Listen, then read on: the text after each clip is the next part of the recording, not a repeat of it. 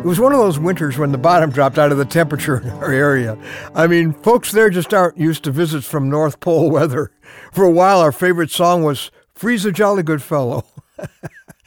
I was discussing this extended freeze with a friend who has lived in the area most of her life, and she actually helped me have a very positive outlook on the cold weather. She just said, Well, just think, it's killing a lot of bugs.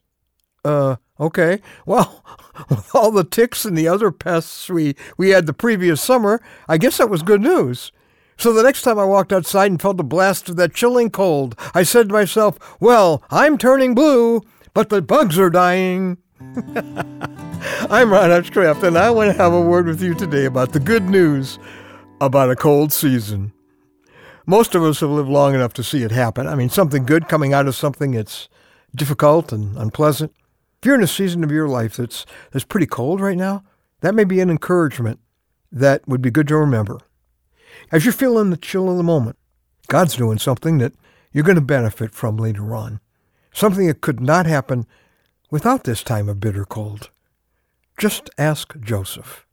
The book of Genesis tells us about a very long winter season in the life of this Old Testament hero. His brothers hated him because he was his father's favorite. They threw him in a pit and nearly let him die there. At the last minute, they changed their minds, lightened up a little, and settled for selling him into Egyptian slavery.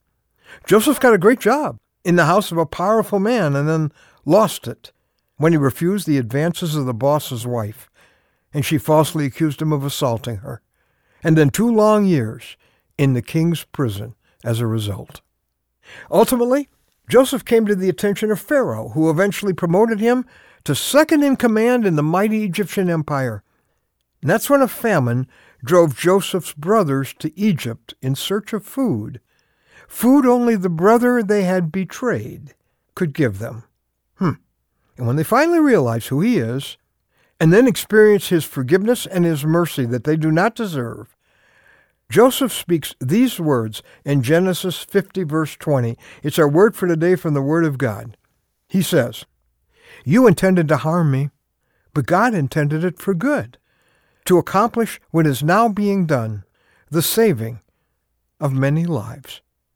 From the pit to the prison, Joseph was sustained by one thing he knew had not changed. God was working a bigger plan. If you belong to Jesus, then Joseph's God is your God too. And he is a God who uses even the wickedness of man to accomplish great things. For Joseph, vengeful brothers, false accusations, terrible injustices, they became the tools that God used to take him to places and positions he never could have gone otherwise. So if it's cold right now, if it's dark right now, don't let discouragement win. Don't let bitterness or resentment or resignation ruin the greater plan God is working on. The question to ask in times like these isn't why, God? You may not have that answer till you get to heaven. The better question is, how can you use this, God? He really does, as the verse says, work all things together for the good of those who love God. During this winter in your life, He wants to build in you qualities that will lead you to future greatness. He wants to give you a closeness to Him that you've never had before and would never get any other way. And then He wants to use this season to position you to make a greater difference with the rest of your life than you ever imagined.